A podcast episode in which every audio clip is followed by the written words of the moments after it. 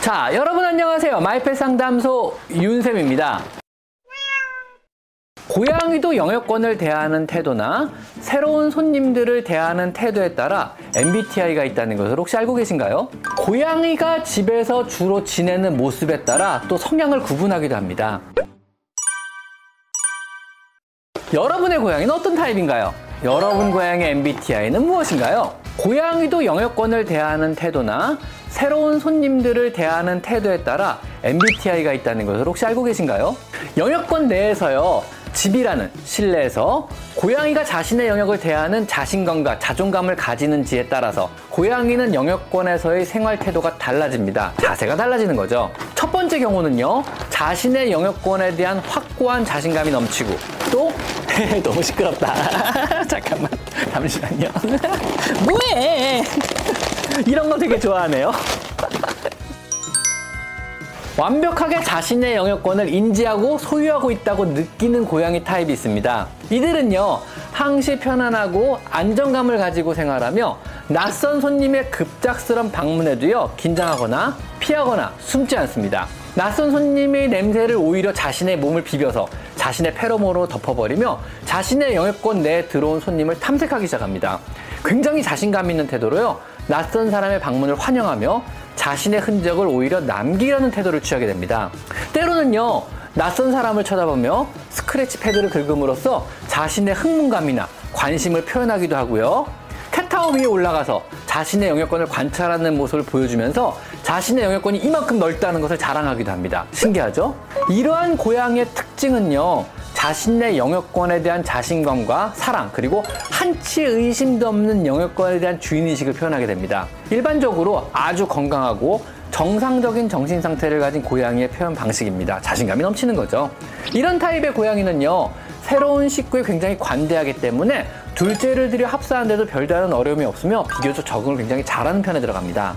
자, 두 번째 타입은요, 아직 완전히 자신의 영역권임을 인지하지 못하고 불안감에 항시 새로운 침입자를 두려워하는 타입이 있습니다.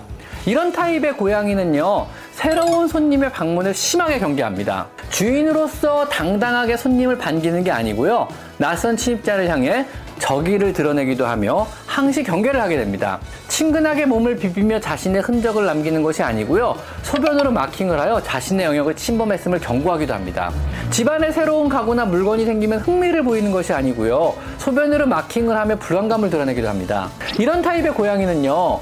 자신감이 부족하고 자신의 영역에 대한 확신이 부족한 타입의 고양이입니다. 이런 타입의 고양이 경우는요. 둘째를 드린다면요. 합사에 굉장히 어려움이 생길 수도 있습니다. 자, 세 번째 타입의 고양이는요. 아예 영역권 주장은 꿈도 못 꾸며 항시 자신감 없는 모습으로 두려움 속에서 구석에 숨어서 남의 영역을 몰래 탐험하듯이 다니며 생활하는 그런 고양이도 있습니다. 아웃사이더 형태의 고양이인데요. 새로운 손님의 방문에 친근하게 맞아주지도 않고 그렇다고 경계하며 저그를 드러내지도 않습니다. 그저 숨어서 나오지 않으며 그저 최대한 빨리 새로운 손님이 가버리기만을 전전긍긍하며 기다리게 됩니다. 항시 구석에 숨어서 자신감 없는 모습으로 숨어 다니게 되며 난 이 영역의 주인이 아니야. 미안한데 저기 화장실만 잠시 이용하고 다시 숨을게 하면서 이런 기분으로 몰래 몰래 조심스럽게 다니게 됩니다. 집사인 여러분이 무언가를 요구하거나 만진다면은요. 놀라서 순응하기는 하지만은요. 다시 숨어서 소심하게 행동을 합니다. 항시 두려움과 불안감에 사로잡혀 있으며 놀라거나 두려움이 심해지면은요. 화장실까지 또 가지 못해가지고 다른 곳에 소변을 보기도 합니다. 어떻게든 동거면나 집사 혹은 낯선 무엇과도 마주치지 않으려고 노력을 하며 자신이 안전지대라고 생각하는 침대 밑, 옷장 안, 냉장고 위 혹은 소파 밑 같은 구석진 곳에서 하루의 대부분을 보내려고 합니다. 이들이 두려워하는 대상은 집사인 여러분일 수도 있고요. 때로는 동거묘일 수도 있습니다. 혹은 상상 속의 괴물일 수도 있습니다. 심한 경우는요, 이들의 두려움이나 또 불안감을 덜어줄 항불안제 같은 약물이 거의 평생에 걸쳐 필요할 수도 있습니다. 두려움에 걸쳐서 평생을 산다는 것은 굉장히 삶의 질이 떨어지는 그러한 일이거든요. 괴로운 일입니다. 약이라도 써야죠, 이런 애들은요. 자, 그리고요, 고양이가 집에서 주로 지내는 모습에 따라 또 성향을 구분하기도 합니다.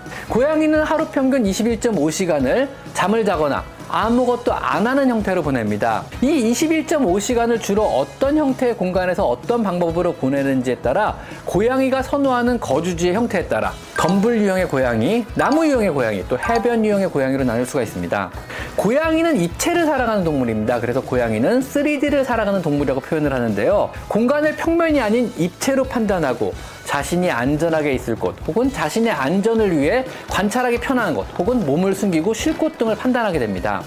유형의 고양이는요 주로 탁자 밑이나 어떤 식물의 뒤에 숨어서 쉬거나 기다리는 고양이가 이 유형에 해당합니다. 야생 고양이와 같은 사고방식으로 무언가를 사냥하거나 덮치기 위해서 기다리는 유형에 들어가는 거죠. 내 발이 모두 땅에 닿아 있는 것을 선호하며 박스나 구석진 것을 주로 선호하는 타입의 고양이입니다. 이런 고양이를 키우신다면요 의자 밑을 수건으로 가려주거나 책상 밑 제일 밑부분을 비우고 여기를 담요로 일부를 가려줘 숨숨집 같은 거를 꾸며주시는 것도 좋고요. 판매하는 숨숨집들을 구석구석에 놓아주거나 박스를 놓아주면은요 아주 안정감 있고 편안하게 생활하는 타입입니다. 두 번째 나무 유형의 고양이들은요 바닥을 제외한 모든 곳에서 생활하는 유형입니다. 주로 영역권에 대한 자신감이 넘치는 타입의 고양이가 선호하는 거주 형태의 방식인데요. 높은 곳에 올라가 자신의 영역에 무슨 일이 벌어지고 있는지 관찰하며 자신감을 가지는 그런 타입의 고양이입니다. 주로 캣타워 위 혹은 침대 위, 소파 위, 의자 위, 냉장고 위 등 모든 종류의 위에 올라가 주변을 관찰하거나 쉬는 것을 좋아합니다. 커다란 창가에 캣타워를 놔주시면은요, 아주 아주 좋아하는 그런 타입의 고양이들입니다. 그리고 세 번째는 해변 유형의 고양이입니다. 이들은요, 바닥에 편안하게 누워있는 것을 즐기는 고양이들입니다. 역시 공간에 대한 자신감이 넘치는 고양이들이 선호하는 거주 형태의 방식인데요. 그냥 거실 한복판 혹은 집사가 요리 중이라면요 뜬금없이 부엌 한복판에 누워버립니다. 늘 집사가 집안을 다니다 보면은요 발에 걸리적거리기 일수인 이런 고양이들은요 대개 웬만해서는 비켜주지도 않습니다. 니들이 알아서 날 잘 피해 다니라 이런 형태의 고양이들로 아주 사람의 생활 습관에 잘 융화된 타입의 그런 고양이들입니다. 대체로 살이 찌거나 게으른 타입으로 최대한 많이 움직이게 해주시는 것이 이들의 건강에 도움이 됩니다. 자, 오늘은요, 여러분들의 집안에서 생활하는 고양이들의 여러 타입에 대해서 한번 알아봤습니다. 어떠세요? 왠지 사람의 MBTI와 비슷하지 않은가요? 여러분의 고양이의 MBTI는 무엇인가요? 자, 오늘은 여기까지 마이펫 상담소 윤세입니다. 감사합니다.